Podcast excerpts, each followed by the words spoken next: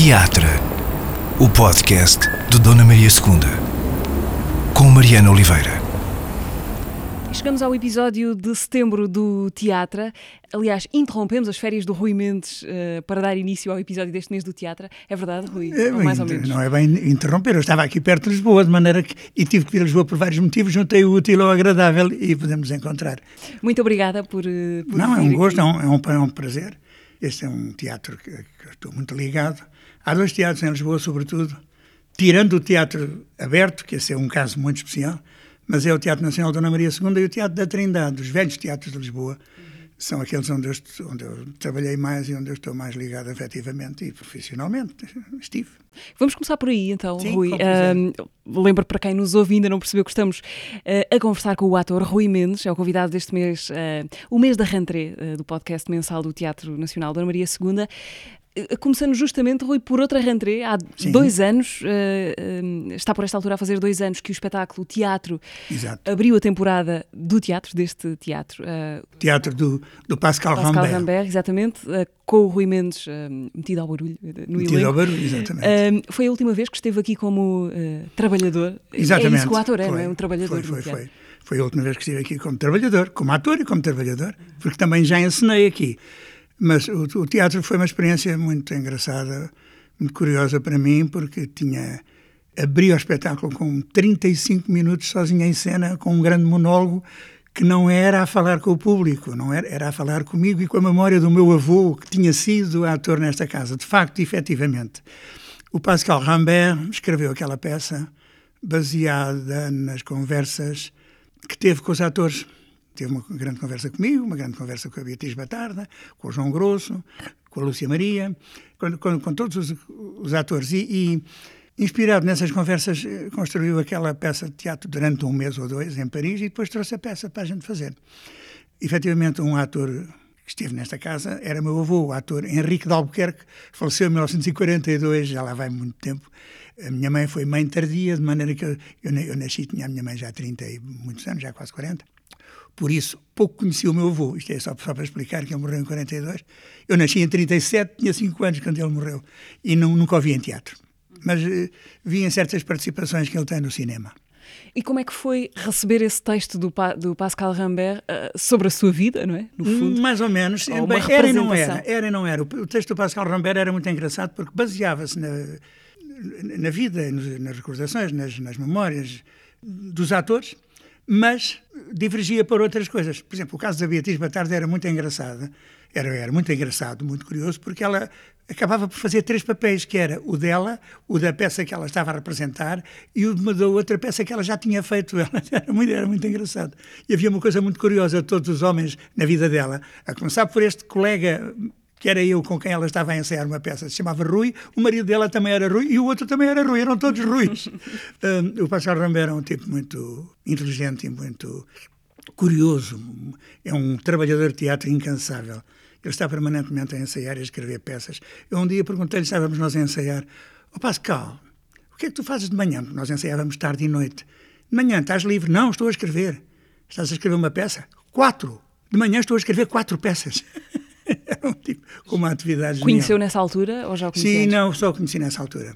Uh, o Rui veio para esta conversa munido de material de vasto material de arquivo. Um, eu, eu, queria ia pedir-lhe de memória alguns. Não, eu trouxe o meu currículo suas... porque eu não gosto nada de me enganar e engano muito em datas. Epá, é uma carreira muito longa. Eu comecei a fazer teatro como ator aqui nesta casa, não era esta, era a anterior, que herdeu o antigo Teatro Nacional da Ana Maria II. Salvo ver, foi em 1956 no, no, Teatro da Mocidade, encenado por António Manuel Couto Viana. Foi a primeira vez que eu pisei um palco como ator. Amador. Aquilo que fez aqui, o que é que guarda melhores ah, muita memórias? Coisa, guardo muitas e que fez memórias. em várias posições, como Sim. ator, como encenador. Sim. Onde é que a sua biografia se cruza com a deste teatro, com a história deste teatro? Bom, tirando, portanto, essa peça do, pelo teatro com o António Manuel Couto Viana, Uhum. como ator amador, já estava a estudar arquitetura e já fazia teatro. Ah, não, foi a seguir. A seguir, António Manuel Couto Viana convidou-me para o Teatro do Gerifaldo, que estreou no Teatro da Trindade e esteve lá, estive lá a trabalhar com ele durante cinco anos. Depois, eu penso que a minha estreia verdadeira como profissional aqui foi com o Judeu, do Bernardo Santareno. O Bernardo Santareno, é curioso, faleceu exatamente em 1980, faz agora 40 anos. Este ano fazia 100 anos, se fosse vivo. creio que é novembro. O, o, o Judeu foi escrito e foi, foi editado, e a determinada altura o Rogério Paulo resolveu propor ao Teatro Nacional a encenação da peça. E convidou-me para fazer o protagonista, fazer o António José da Silva, o judeu. Começamos, por casualidade, o Santareno morreu em agosto, faz agora exatamente 40 anos. Creio que foi no dia 29 de agosto. Foi muito triste para todos nós, que ele gostaria muito de acompanhar os ensaios, mas a peça fez-se. Começámos a ensaiar em setembro ou outubro, estava para estrear em dezembro, acabou para estrear em janeiro de 81. Estive três ou quatro meses em cena, esteve muito tempo em cena, sempre a esgotar a casa. É a primeira grande recordação desta casa e uma grande recordação do Santareno e do Rogério Paulo, o encenador também. Depois, depois tinha que vir aqui ao currículo, não sei. Tínhamos que ir às cábulas. Tinha que ir às cábulas. Não, depois fiz, fiz várias coisas como ator. Depois comecei a ensinar aqui uh, Louca de não posso esquecer a Louca de que foi em 95, salvo erro, estive a, a ver a cábula, em 1995, com a saudosa Fernanda Alves, a grande atriz que era a Fernanda Alves. É uma peça que me deixa... Louca de do Jean Giraudoux, Giraudoux a tal que teve quase 40 pessoas em palco. 39 atores em cena. Uhum. Não, não, só estavam todos para vir agradecer. Uhum. só, para, só para vir agradecer é que estávamos 39 todos juntos. Mas foi um, um trabalho bastante importante para mim, com o cenário do José Manuel Castanheira, com a Fernanda Alves e muitos atores, o Rui de Carvalho, a Paula Mora, o Zé Neves, muitos, eu não, são 39, não, não podia estar agora, não falávamos mais nada se eu fosse dizer os nomes deles todos. Mas é uma peça que foi muito, muito curiosa, que era uma peça já tinha sido feita em Lisboa pela Luzia Maria Martins, no Teatro Vasco Santana, com a Helena Félix na protagonista. Mas, apesar disso, era uma peça maldita. Eu fui a Paris porque combinei com o Teatro Nacional e até me ajudou na, na deslocação, nesta dia de 15 dias em Paris, para procurar textos e coisas sobre a Louca de Chaillot e sobre o, o Giraudoux. Porque o Giraudoux tinha, e tem ainda em alguns meios, a fama de ter sido um homem muito reacionário e até quase colaboracionista com o regime nazi, no, com o regime de Vichy no tempo da ocupação. Não é verdade eu consegui constatar que não é verdade. Eu, o que ele era era um homem muito disciplinado, que gostava muito da disciplina e da ordem do método e achava os franceses indisciplinados, porcos e sujos e, e, e mal organizados. Por exemplo, ele fazia ginástica todas as manhãs, que é uma coisa que era ridicularizada por, por toda a gente. Fazer ginástica com a tua idade. Não, tu vai, vais a descansar. Era aquilo que, na altura, sem maldade, se chamava um germanófilo, ou seja, gostava do espírito alemão. Aliás, a, a, prova de que a Louca de de que, de que o, o Giraudoux não era um admirador do, do, nazismo, é que a peça é estreada já depois dele morrer, depois, em 45, depois da libertação de Paris. A peça é um festejo da libertação. Pronto, era isso que eu queria dizer sobre o Giraudoux. Mas já agora, foi para Paris à procura dessa verdade sobre sim, o Giraudoux? Sim, sim, por, por, porque é importante para a peça ou para se era tranquilizar? Havia muitas... Uh, começaram a criticar, tu vais fazer o Giraudoux, o Giraudoux é um nazi. O Giraudoux é um nazi, mas é porque era de facto um tipo conservador, sem dúvida nenhuma que era. Mas, por exemplo, teve um filho, que era o Pierre, o Pierre Giraudoux, que fugiu de França do, no tempo da, ocupação nazi e veio para Portugal e depois fugiu para Londres e era colaborador do, do, do De Gaulle e teve a trabalhar para, para a resistência e para, para a ocupação. E é muito engraçado que o Jean Giraudoux tem livros escritos sobre Lisboa porque vinha a Lisboa, instalava-se no Hotel Avenida Palace, aqui, aqui pertinho do, do Teatro Nacional, para poder telefonar para o filho que estava em Londres, porque de Paris não conseguia que as linhas telefónicas com Londres estavam censuradas e cortadas. Um, Rui, o que é que se lembra, estávamos aqui a falar disso antes de começar a gravar, o, o, qual é a sua memória do incêndio, do grande incêndio aqui do teatro de 1964? 64. Qual é a sua memória? Eu lembro perfeitamente que foi em 1964, porque eu estava a trabalhar no Teatro Moderno de Lisboa, no Cinema Império, veio a notícia, os espetáculos do Cinema Império eram à tarde, às, às seis e meia. O Teatro Moderno de Lisboa, durante três anos não consecutivos, dois anos seguidos e depois um, um ano de intervalo e depois mais outro, durante três anos funcionou com muito êxito e muita importância para o teatro português no, no Cinema Império às seis e meia da tarde e aos domingos às onze da manhã. Fica, era nos intervalos, durante a semana, nos intervalos das sessões de cinema. O Teatro Moderno de Lisboa foi a primeira companhia independente, profissional, verdadeiramente profissional. Foi o, o antepassado de todos, todos, os grupos de teatro que vieram a aparecer mais tarde, como o Grupo 4, a uhum. Comuna, os Bonecreiros, o Campo Lido, o Teatro Campo, o que hoje é o Teatro da Almada, a Cornucópia, os cómicos, etc.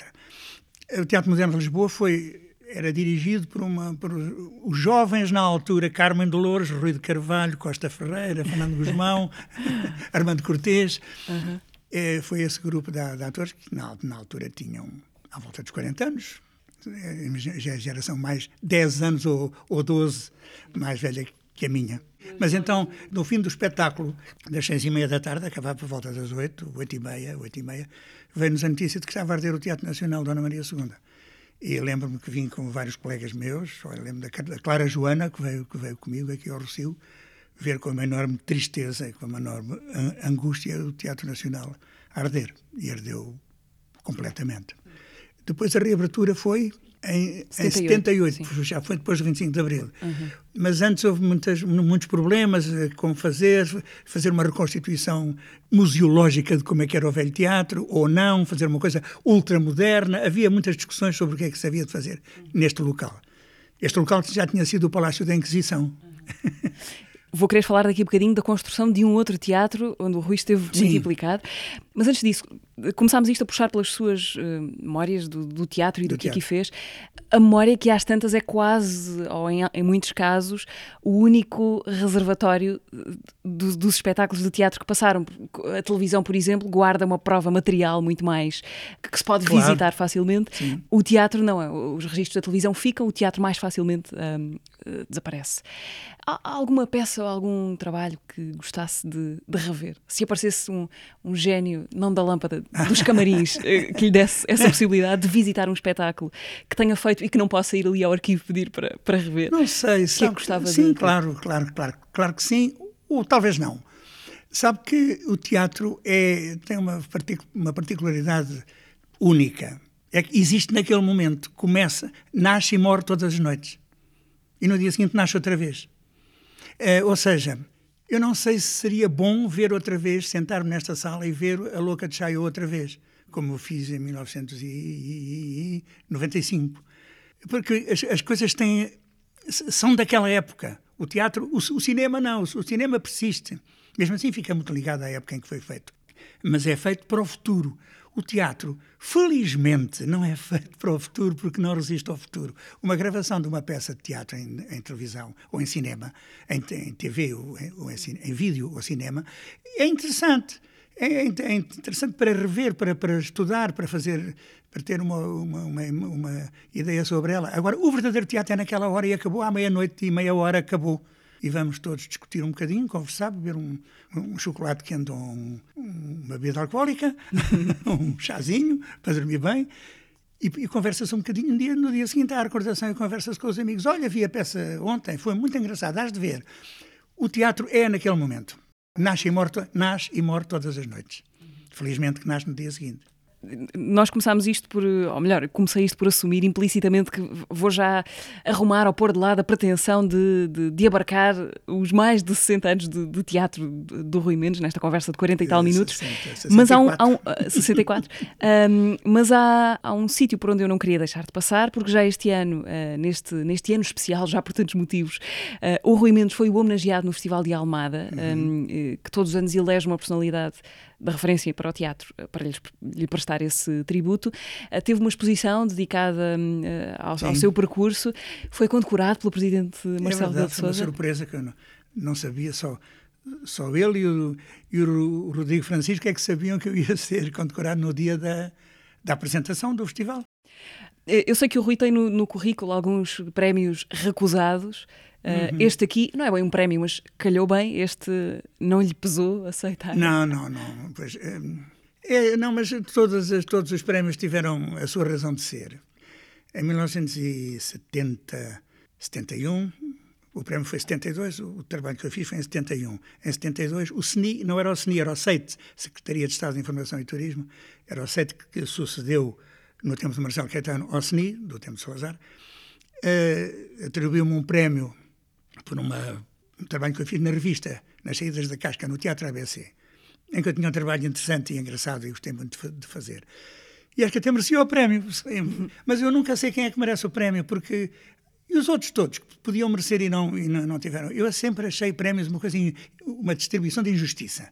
É injustiça uh, encomendada e entregue por mão própria. uh, e na altura, o teatro português vivia muito mal, vivia com muitas dificuldades. Estávamos no fim, estávamos em pleno marcelismo, mas havia não, a censura era terrível. Estavam proibidas as peças do Shakespeare. O Júlio César do Shakespeare estava proibido. O La Non se fait Marie, do Claudel, que é um autor católico, estava proibido pela censura, que é uma peça de exaltação cristã, ainda por cima. Não se podia fazer nada. O Grupo 4 tentou fazer uma peça chamada O Sabor a Mel, de Shelley Delaunay. A peça foi proibida e nós fomos perguntar à censura por que é que a peça está proibida. E disseram-nos porque é uma personagem homossexual e que é simpática. Isso é uma razão para cortar a peça. Um homossexual simpático. Para a censura não existia, não podia existir, era uma má propaganda da moralidade pública. Isto é uma coisa terrível, terrível, inacreditável. E queríamos fazer teatro aqui e acolá, em ginásios, em, em fábricas, e não era permitido, não se podia.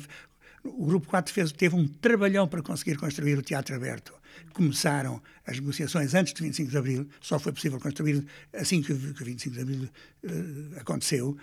Muitos anos antes, o, o Raul Solnado, quando quis fazer o Teatro Vilaré, teve muitas dificuldades. Não o deixavam fazer um teatro na, na, eh, na cave de um prédio. É proibido, estou a do teatro do prédio, como é que é? Os bombeiros não deixavam, mas havia regulamentos e coisas em todo, em todo o mundo, até no Brasil há, há, há muitos anos, Há teatros nas caves dos prédios, ou até no primeiro ou no terceiro andar, em alguns casos.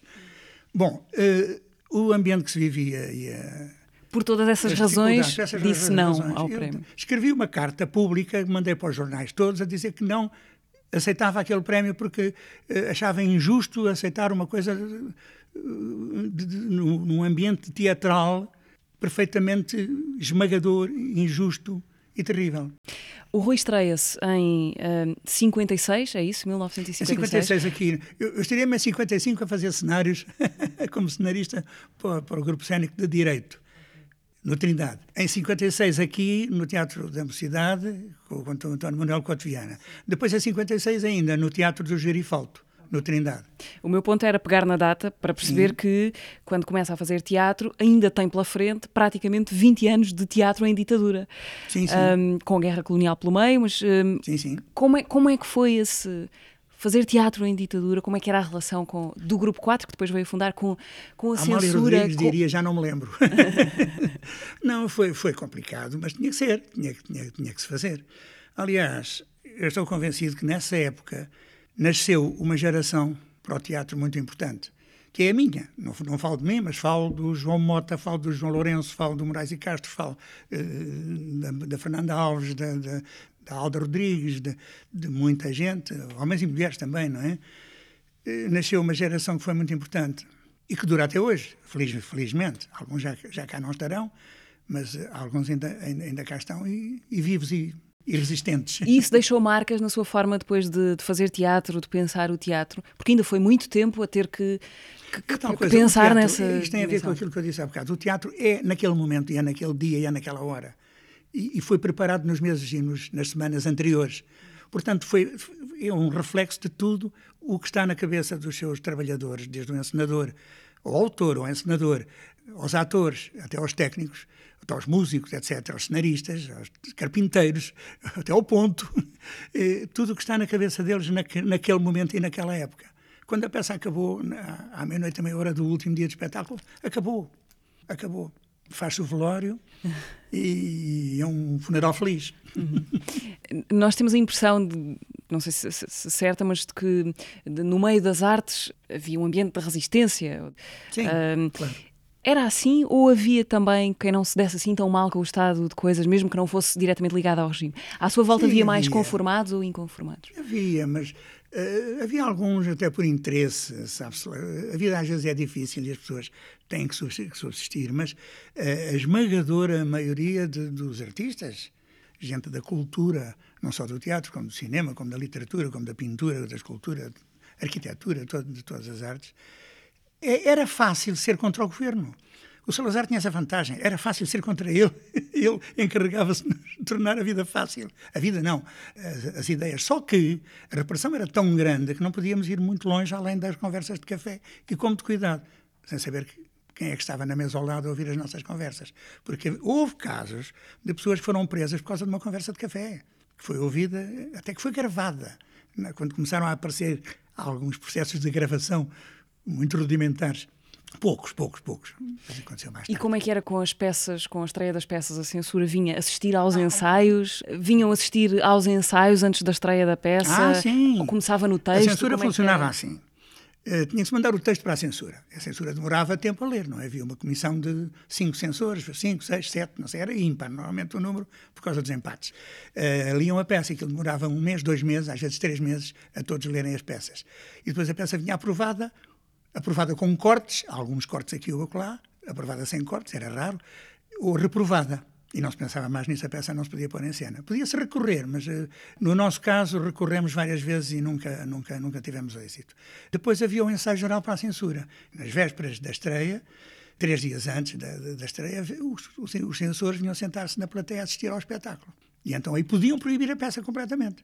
Ou então fazer cortes, sugerir cortes. Houve casos muito engraçados. Esta minha vida dava um romance. Diga, diga. Qual foi assim o episódio mais caricato? Uma, o grupo quando fez uma peça chamada Um Insulto ao Público, uh, do Peter Weiss. Ah, perdão, perdão, do Peter Andka. Eu estava a confundir, confundir os Peter. o, o, do Peter Andka, que recentemente teve um prémio Nobel. O Insulto ao Público é uma peça muito curiosa em que os atores em cena criticam o público por querer ver um teatro que não deviam estar a querer ver. Vocês queriam ver uma coisa, uma boa digestão, mas tenham paciência, vão levar com outra coisa em cima, porque vocês têm é que estar vivos, estar atentos e pensar. Esta era a ideia do insulto ao público. O texto eh, foi aprovado, a tradução era, era suave. A peça foi em 71, salvo erro, estariam em 71, no Monumental. Fomos, alugámos o Teatro Monumental às seis e meia para fazer um insulto ao público. Fomos insultar o público de, das Avenidas Novas. Saímos do nosso Tivoli, onde tínhamos o nosso público habitual, e fomos alugar ao Vasco Morgado o Teatro eh, Monumental para insultar o público dele, verdadeiramente. Acontece que o encenador, o Fernando Guzmão, me incluiu na, na, na, no espetáculo coisas para além do texto cenas mudas que não estavam escritas. E essas cenas às vezes escandalizavam certos espectadores mais conservadores e mais reacionários que foram assistir. E então começaram a cair queixas na censura, porque a censura funcionava muito por queixas. Depois da peça estrear, choviam às vezes queixas de determinado público, uh, pessoas queixarem-se não há direito, fui ver aquele espetáculo, assisti a coisas horríveis, dizem-se lá coisas indecentes, não sei o que e tal, ou péssimas, ou, ou revolucionárias. E, e, então as peças depois chegavam a ser proibidas depois da estreia. Aconteceu muito, muito. O motim do Teatro Nacional, que estreou no Teatro Nacional, foi proibido depois da estreia, porque só depois da estreia que as pessoas perceberam que era revolucionária a peça. Hum, e então fomos chamados ao CNI, era o SEIT, Secretaria de Estado de Informação e Turismo, e falámos com um senhor, não era, não era o Moreira Batista, era o funcionário abaixo dele, que nos disse, meus caros amigos, nós conhecíamos todos, conhecíamos das estreias, vocês parece que estão a fazer na peça coisas que não estão censuradas e não estão autorizadas. E nós explicávamos, sabe, sabe como é que é o teatro? Às vezes, às vezes entusiasma-se, vai atrás do público e às vezes acontece, ah, não, não, vocês têm que deixar de fazer certas coisas porque temos aqui muitas queixas. E lembro-me perfeitamente, o João Lourenço disse ao oh, Moraes e Castro, telefona já para o Monumental e diz que esta noite não há espetáculo. A peça está esgotada, que devolva o dinheiro dos bilhetes, a peça sai de cena. E o homem diz: Não, não, não façam isso. Por amor de Deus. Não, não, não. A peça não está proibida. Não, não, não. Não, fa... não, não, não, não, não. É melhor assim. É melhor assim. Ó, oh, Zé Moraes e Castro, telefona já para o Monumental a dizer: Não há espetáculo hoje. Isto foi às três da tarde, ou coisa no género. Não há, não há espetáculo hoje, que devolvam o dinheiro dos bilhetes, a peça sai de cena. Não, não, não, não, não, nem pensar, nem pensar. Tenham é cuidado, tenham é cuidado. Isto foi em 72, 71, 72. Mas porque ele também não queria esse peso de. Não de queriam também o escândalo, estavam a dar uma imagem de, de uma abertura. Okay. O Marcelo Caetano. Faltavam dois anos, não é? Para a E o governo, nessa altura, queriam dar uma imagem de que Salazar já tinha morrido. Hum. Já, já, já foi. Isso já passou. Nós estamos a abrir. Agora há eleições democráticas, agora há liberdade a censura está muito mais suave. Até houve uma companhia que se chamava O Teatro que já podemos ver. Era mentira. E a censura na mesma. Mas enfim. Um, Rui, voltando uns anos para trás, já depois de ter arrancado a sua carreira como ator, mete-se a Guerra Colonial, onde o Rui esteve dois anos e tal. Um, por opção, isto é, podia ter-se escapado, essa possibilidade foi-lhe. atravessou-se à sua frente, mas preferiu não o fazer, é? como Sim. o Bartleby do, do Melville. Eu ficava com uma consciência se, hum. se aceitasse várias ofertas que tive para me livrar de, da vida militar e da tropa e, da, e, da, guerra colonial. Mas porque sentia que não merecia o privilégio? Uh, não tinha a ver com isso? Eu era, francamente, desde 1958, desde as eleições de Humberto Delgado, francamente contra o regime, abertamente. Nunca militei em nenhum partido político, também na altura só havia um, e, e, era clandestino, como, como, como é sabido. Meio parte em várias abaixo-assinados para acabar com a censura, para mais liberdade ao teatro eh, e, ao, e, ao, e ao país e era fran fran francamente contra o regime. Mas o, o, que eu pensei é que, epá, aliás, a primeira ideia que se, entre a juventude, de, enfim, de esquerda, revolucionária, chamemos-lhe assim, era de não ir à tropa, não fazer a guerra. Mas depois começou a haver outra ideia. Espera, se todos forem embora e a guerra fica, fica entregue, os que têm menos consciência da situação, quem é que os pode ajudar? E então muitos começaram, não, não, não, eu vou fazer a guerra colonial porque sou contra ela. Vou fazer a guerra do lado dos terroristas, ou seja, do lado português. do lado, porque os portugueses é que era o terrorista nesse momento para nós. Era a nossa ideia. E, e fizemos, arriscando a. Alguns ficaram lá, alguns não voltaram, outros vieram com doenças graves. A maioria talvez não, de facto. Tivemos sorte. Mas acho que foi muito importante. Tenho a impressão até que entre os oficiais do Exército do quadro, que mais tarde vieram a fazer o 25 de Abril, foi muito importante esse contacto com a juventude universitária, que iam como oficiais milicianos para a guerra colonial, e que lhes, não digo não deram, não deram volta à cabeça, mas quase ajudaram. E o 25 de Abril é um bocadinho também, também um bocadinho, não sei em que porcentagem, ínfima talvez, Produto fruto desse, desse contacto dos universitários esclarecidos e que eram contra o regime e que tiveram durante dois anos e tal contacto com oficiais oficiais milicianos, oficiais do quadro permanente que depois fizeram o 25 de abril em 74. Mas como é que se passa por isso? Ou seja, como é que se passa por uma guerra estando contra aquilo, eh, estando tão convictamente contra aquilo? Tem que estar consciente do que é que está ali a fazer e porque é que estamos ali. Tem que estar consciente. Aliás, é sabido que a guerra provocou em muita gente o chamado stress pós-traumático, pessoas que ainda hoje os sobreviventes, que ainda duraram os anos suficientes para estar vivos, sofrem ainda disso e durante muitos anos sofreram.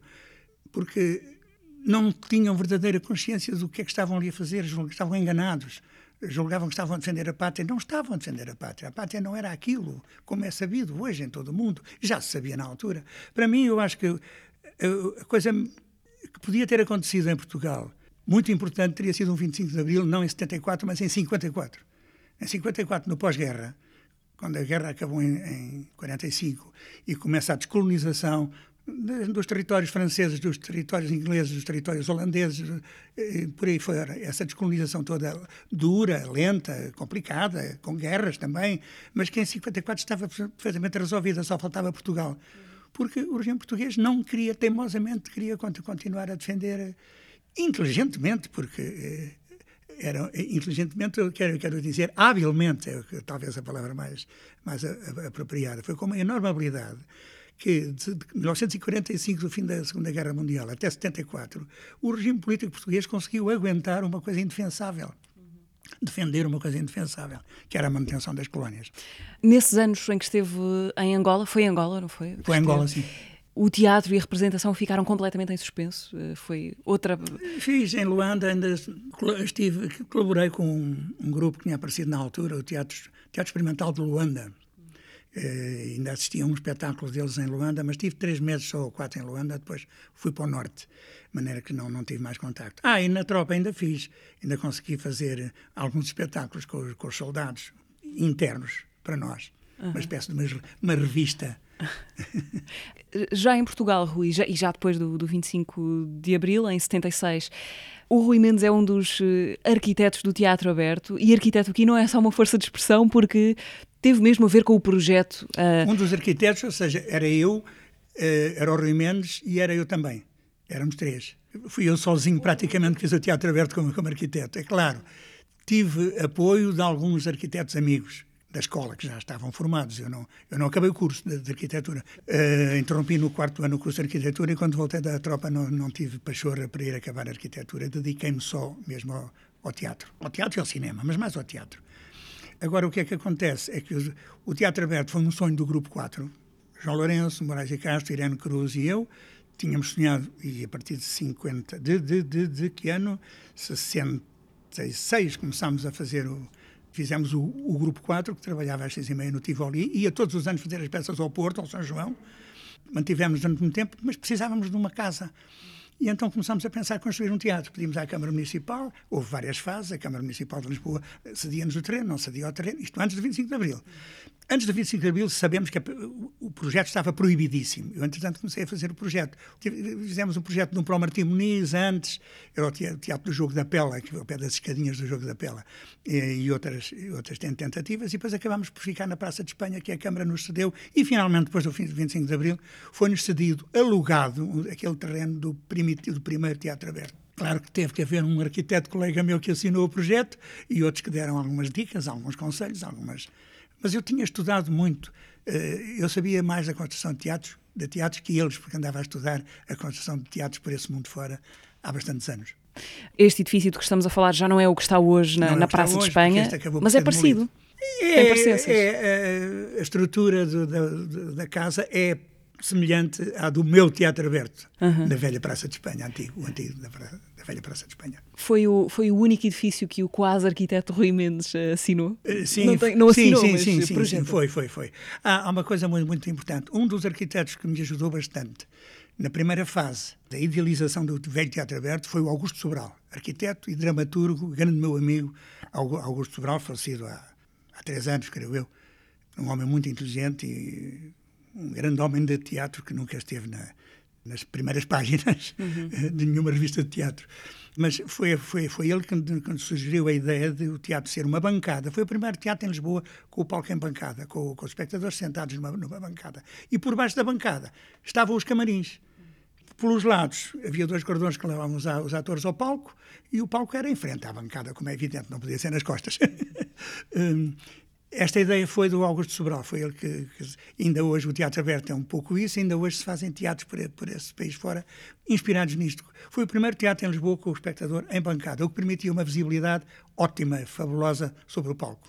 E uma acústica muito boa também. Exato, essa questão do som também o preocupou. Importantíssimo. Há teatros neste país com uma acústica péssima, porque os, os arquitetos não tiveram a uh, sensatez de estudar a acústica. E é uma pena. Rui, conheceu Almada Negreiros? Conheci. Como? em que contexto? Como é que privou Porque era, ele era primo do Augusto Sobral. Ah. O arquiteto Augusto Sobral era primo direito do Almada Negreiros. Eu conheci-o em duas ou três vezes. Acho que uma vez até fui ao cinema, num grupo em que ele também ia. Depois, no fim, fomos beber um café ao Monte Carlo. Foi aí que eu ouvi uma, o Almada Negreiros dizer uma frase extraordinária que eu penso que não é dele. Eu penso que é do Jean Cocteau. Mas eu ouvi-o a ele dizer é, que é o seguinte: fazer teatro é como fazer tricô com cordas de navio. Que é, uma, que é uma coisa extraordinária, uma frase linda. Durante muito tempo pensei que a frase era da autoria do Almada Negreiros, mas eu penso que ele leu e a, a frase acho que é do Jean Cocteau. Fazer uma coisa rude, com, com, com, as cordas, que é uma coisa grossa, rude, forte. Fazer tricô, que é uma coisa delicada e subtil. Fazer uma coisa delicada a partir de uma matéria-prima bruta. A partir de uma matéria-prima bruta e rude. Hum. O Rui nasceu em Coimbra. Sim, sim. Um, pelo que sei, na sua família não havia. Já falou do seu avô, não havia muita gente ligada ao teatro, não, mas havia o gosto pelo teatro. Havia muito. O meu pai foi viver para Coimbra quando casou, para, para aumentar um bocadinho o ordenado. Hum. Era empregado bancário. Foi, viver, foi promovido e foi para Coimbra com uma posição melhor. Por isso é que eu fui viver para Coimbra com a minha mãe. E lá nasci. Lá nasci e vivi até aos 10 anos. Uhum. Mas assim que pudemos, viemos para, para Lisboa porque eu já nessa altura não achava muita graça à vida académica, às praxes e à. Porque nessa altura era praticamente em Coimbra que isso era. E assistia a violências na rua, eh, rapar o cabelo e, e bater nos caloiros, eram cenas terríveis. Mas isso terríveis. com, com 10 anos eu, já tinha. Com, 10, 10 anos já tinha essa sensibilidade de ver que não queria. Claro, claro, claro. E, aliás, a, a minha mãe sempre gostou mais de viver em Lisboa, porque era aqui que estava a família toda dela. Os dois irmãos, a mãe, o meu avô Henrique de Albuquerque, o ator, foi morrer a Coimbra. Foi lá passar um Natal connosco, já muito doente, e a mudança de clima, o frio, a umidade, a chuva, uh, piorou e, e, morreu em janeiro de 1942, em, em, Coimbra. Portanto, a vida estudantil de Coimbra nunca exerceu nenhum tipo de fascínio nada, sobre... Nada, nada, nada, nenhum. acho, que, acho que é uma, como é que eu ia dizer, é uma, é uma, é uma manifestação de classe é uma manifestação de classe contra os outros. Sabe que em, Coimbra o, as pessoas que não são estudantes são apelidados de futricas. Eh, agora já há futricas, já são futrica há muita coisa, mas naquela altura eram os estudantes, que em todo lado eram, eram tratados pelo senhor doutor. Um estudante ia, entrava num café e ia engraxar os sapatos. Senhor, senhor doutor, quer engraxar? Andava no primeiro ano da universidade, já era o senhor doutor. E chamavam futricas aos, aos habitantes de Coimbra, que não tinham culpa nenhuma. Eram pessoas normais e muito respeitáveis, claro tanto como os estudantes. Um, mais tarde, um, e ainda durante alguns anos, foi professor de teatro na Escola Superior de, de, Teatro anos. e Cinema. O que é que 20 anos. 20 anos. O que é que concluiu nesses 20 anos eh, Aprendi sobre muito. e sobre o, as eu vou lhe chamar percentagens, claro que isto não é matemática, mas as percentagens de trabalho e, e talento que é preciso para isto de, de ser ator. Tudo se consegue com trabalho ou não? Sobretudo trabalho. Claro que é preciso ter alguma qualidade natural, algum, alguma paixão, pelo menos, paixão e alguma queda. É uma coisa que não se sabe muito bem como é que se há de chamar, mas que se nota nas pessoas. O que é que depois. depois ah, eu, durante 20 anos, que fui aluno do conservatório, que fui professor, eu digo que fui aluno porque aprendi muito como professor. Nunca fui aluno, nunca cursei o conservatório. O meu curso, o meu curso foi sempre na prática, nas companhias onde trabalhei. Foi com o António Manuel Cotiana, com o Ribeirinho, com o Adolfo Gutkin e com o Fernando Guzmão, com o Costa Ferreira. Foram os meus mestres de teatro ao longo da vida. Mas eh, acontecia uma coisa muito, muito curiosa. Apareciam no conservatório alunos, candidatos a alunos que faziam o exame de, de, de admissão e que nos primeiros dias e nas primeiras aulas prometiam muito, nas primeiras semanas, até nos primeiros meses, mas depois não passavam daí. Em, em contrapartida, havia outros, menos aparentemente menos dotados, mas que depois, ao longo de um ano, dois anos de trabalho, até ao, ao terceiro ano, desenvolviam-se e faziam-se grandes atrizes e grandes atores. Ou pelo menos prometiam vir a ser grandes atores e grandes atrizes. Nunca ninguém sabe quem é que é grande ator ou grande atriz. Promete-se vir a ser. Uhum. Eu hoje, com com a minha idade ainda prometo vir a ser um ator razoável. Quem é que são os, os ex-alunos que vê com frequência Ai, pelos muitos, palcos? Muitos, muitos, muitos, muitos. Não posso dizer ninguém, porque ficam, digo 82, ficam 18 ofendidos. Não, foram muitos. Felizmente tra trabalhei no conservatório. Ainda hoje se nota, no teatro que se faz atualmente, e na televisão, e no cinema, eh, nota-se quem foram os alunos que passaram pelo conservatório a, culpa, a, responsabilidade não é só minha, como é evidente, houve muitos professores da minha geração. Olha, o João Mota é muito importante. O João Mota foi muito importante porque era ele normalmente que fazia o primeiro ano, que dava, que, de, que desenvolvia, desemburrava, como se pode, entre aspas, os candidatos a, a atores. Era o, o, primeiro impacto. O primeiro impacto com a, com a, com a função de ator e de teatro e de representar mas muitos outros, mas muitos outros. Mas o João Mota foi muito importante. Ainda hoje é um belo professor de teatro, quando ele quer e tem tempo. Como é que um bom ator pestaneja? Não, isso é uma brincadeira que eu disse uma vez numa entrevista, estando com atenção, sobretudo no cinema e na televisão. No teatro é impossível ver quando é que um ator está a pestanejar. Não sei que, se esteja mesmo na primeira, primeira fila. fila às vezes as pessoas, a maneira e o sítio, o lugar, a pontuação que fazem com o pestanejar, nota-se quando as pessoas estão integradas no papel ou não. Há uma coisa, há uma, há uma coisa muito engraçada que eu uma vez disse sobre a Eunice Munhoz. Uma vez num, num jantar de homenagem à Eunice Munhoz, onde eu estive, e pediram para dizer qualquer coisa, eu, eu disse uma coisa que sobre a Eunice e sobre a maneira como ela trabalha. Infelizmente eu trabalhei muito pouco com Eunice Munhoz, muito, muito pouco. Na televisão, algumas vezes, na rádio, muito, quando se fazia muito teatro radiofónico, mas no, no, no teatro nunca tive esse, esse, prazer. Mas tive o prazer de a ver representar, que até é melhor. até é melhor. Eu, Eunice, consigo deixar de ver a Eunice Munhoz e passar a ver o papel que ela está a fazer. É aí que se, que se vê a grande diferença. Eu consigo ver o papel, a personagem, e de repente, pera, isto é Eunice quer dizer, que a gente consegue esquecer que há uma atriz por trás daquela personagem. Isso, isso consegue-se com consegue-se ver noutros atores e noutras atrizes, no teatro português e no, e no, cinema estrangeiro e no teatro, que a gente vê quando vem cá e quando a gente vai lá fora ver. É, é a grande diferença. E o personagear tem a ver com isso. Quando se personagem nos sítios certos. Ok. Uh, Rui, vamos fazer aqui uma pequenina pausa para lembrar um, o que se passou aqui no podcast há um Eu mês. Eu ainda gostava de falar aqui ah, de, de, de, duas peças que fiz, que não me posso esquecer, aqui no Teatro Nacional da Ana Maria II. Não sei se vamos falar Não, disso. vamos a elas, vamos a elas. Quais que são? é a Menina Júlia, Sim. a encenação da Menina Júlia que fiz aqui há alguns anos já, 10 talvez. Uhum. Uh, e, e, também foi o Vermelho Transparente. O Vermelho Transparente do Jorge Guimarães, com a Helena Laureano e os Parteiros. Pronto, foram duas encenações que me deram muito gosto de fazer aqui. Entre várias, mas diga, diga, diga, força. Uh, e dizer que uh, vamos fazer aqui uma pequenina pausa para lembrar uh, o que se passou aqui no podcast do Dona Maria II há um mês, quando o Miguel Guilherme, que foi convidado do Teatro de Agosto, veio aqui ao podcast do Teatro Nacional Dona Maria II lembrar-nos o barulho de certos eletrodomésticos. Lembro do, do aspirador, era uma coisa de... máquina Ferrer Plop, plop. Eu primeiro queria ir para a psicologia, depois queria ir para a antropologia e depois quis ser ator. Quando percebi, porque eu pensava assim, se eu vir que isto não é para mim, eu desisto. O acaso acontece para um, amigo meu, disse assim, pá, vamos ali fazer um curso na comuna. E pensei, se calhar isto era porreiro para conhecer novas pessoas e para... E fui. Aprende-se muito com aquilo que nos corre mal. Aquilo que nos corre bem é fácil, não é? Tanto na vida como na... Correu bem, correu bem. És um herói, palmas, eh, levantam-te em braços. Quando corre mal, pá, toda a gente desaparece, não é? Eu vou sempre cheio de medo. Mas há uma altura em que nós temos que superar o medo, porque o medo não é mais do que nós estarmos muito atentos ao que os outros pensam de nós. Mas nunca fui um tipo que planeou muito a vida. Eh, sempre vivi muito do. não é do aqui e agora, mas do, do teatro. Agora é, é descontrair ao máximo e fazer. Fazer quer dizer ir fazendo.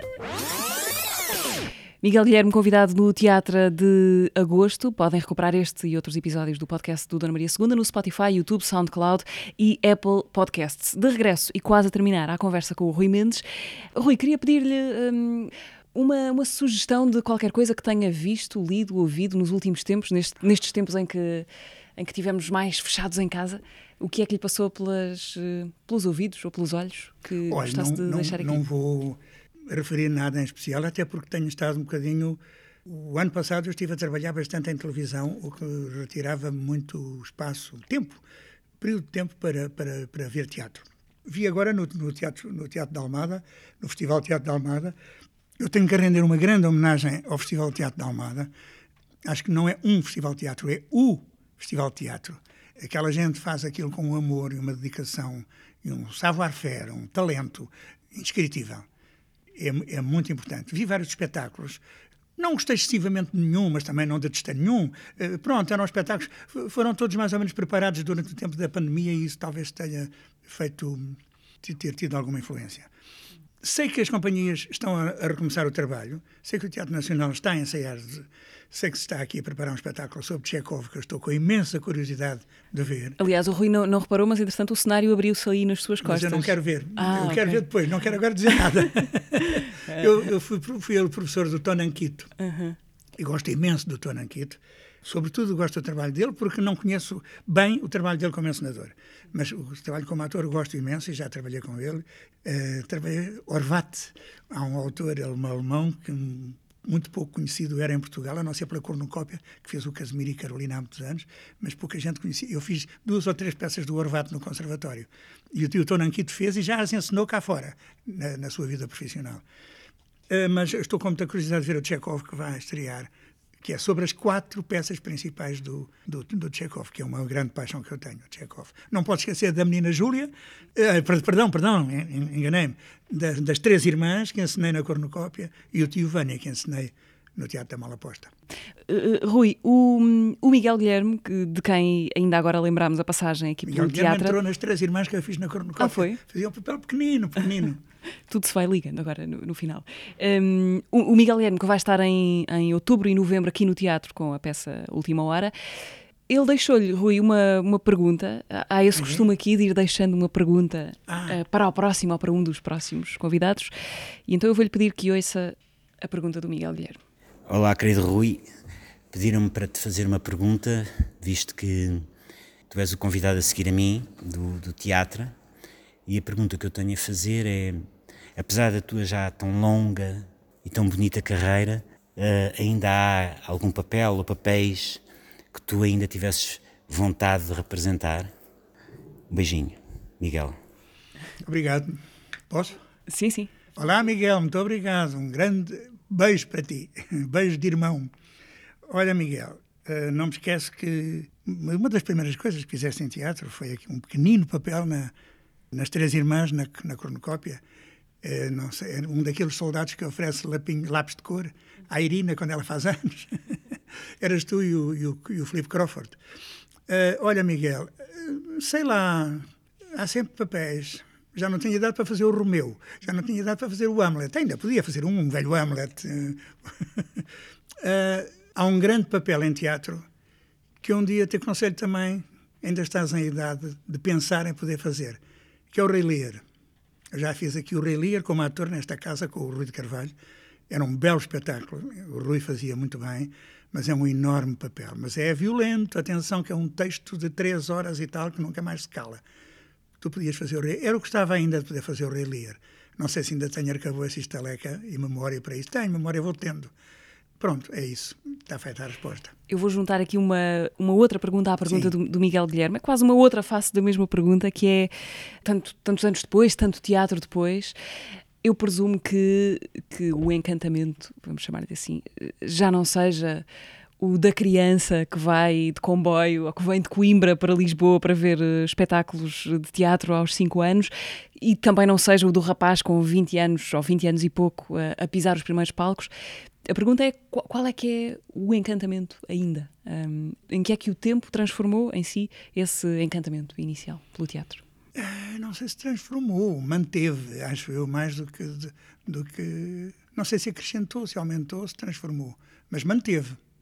O teatro tem uma coisa eu já uma vez, num, texto qualquer que escrevi, de vez em quando escrevo uns textos sobre teatro, no programa no, que o Zé Manuel Castanheira fez para o, teatro, para, para o Festival Teatro da Almada, aquela caixinha, eh, onde são vários textos sobre mim e, e escritos por mim, sei lá, um texto em que, salvo erro, eu dizia uma coisa. A coisa mais fascinante que o teatro tem é que, a uma determinada hora da noite, juntam-se na plateia um grupo, um determinado grupo de pessoas, no palco outro grupo de pessoas, e daí a duas horas, quando a peça acaba, estão no mesmo sítio, que já não é uns na plateia outros no palco, estão os, os, todos no mesmo lugar, eh, eu quase que diria espiritual, eh, em que se encontraram todos durante aquele tempo. Quando o espetáculo é bom e interessa, normalmente vamos acreditar que é bom e que é sempre ótimo, eh, porque as pessoas fazem com a vontade de que seja bom e ótimo.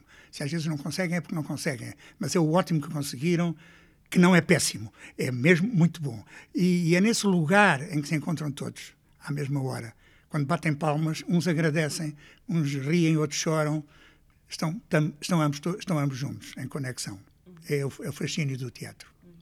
Um, Rui, numa carreira de, tão longa já, já lhe aconteceu ou já lhe começou a acontecer trabalhar com atores, com colegas mais novos, a quem o Duarte e companhia já não diz absolutamente nada, que já não se lembram, não fazem ideia Ui, do que isso é. Então, enquanto miúdos com 10 anos, ainda ontem vi o Duarte e companhia, porque passa na, na, memória às vezes e outras vezes os, os pais têm em casa gravado ou têm o DVD. Quando o Duarte e companhia ia para o ar, esgotavam as cassetes de vídeo.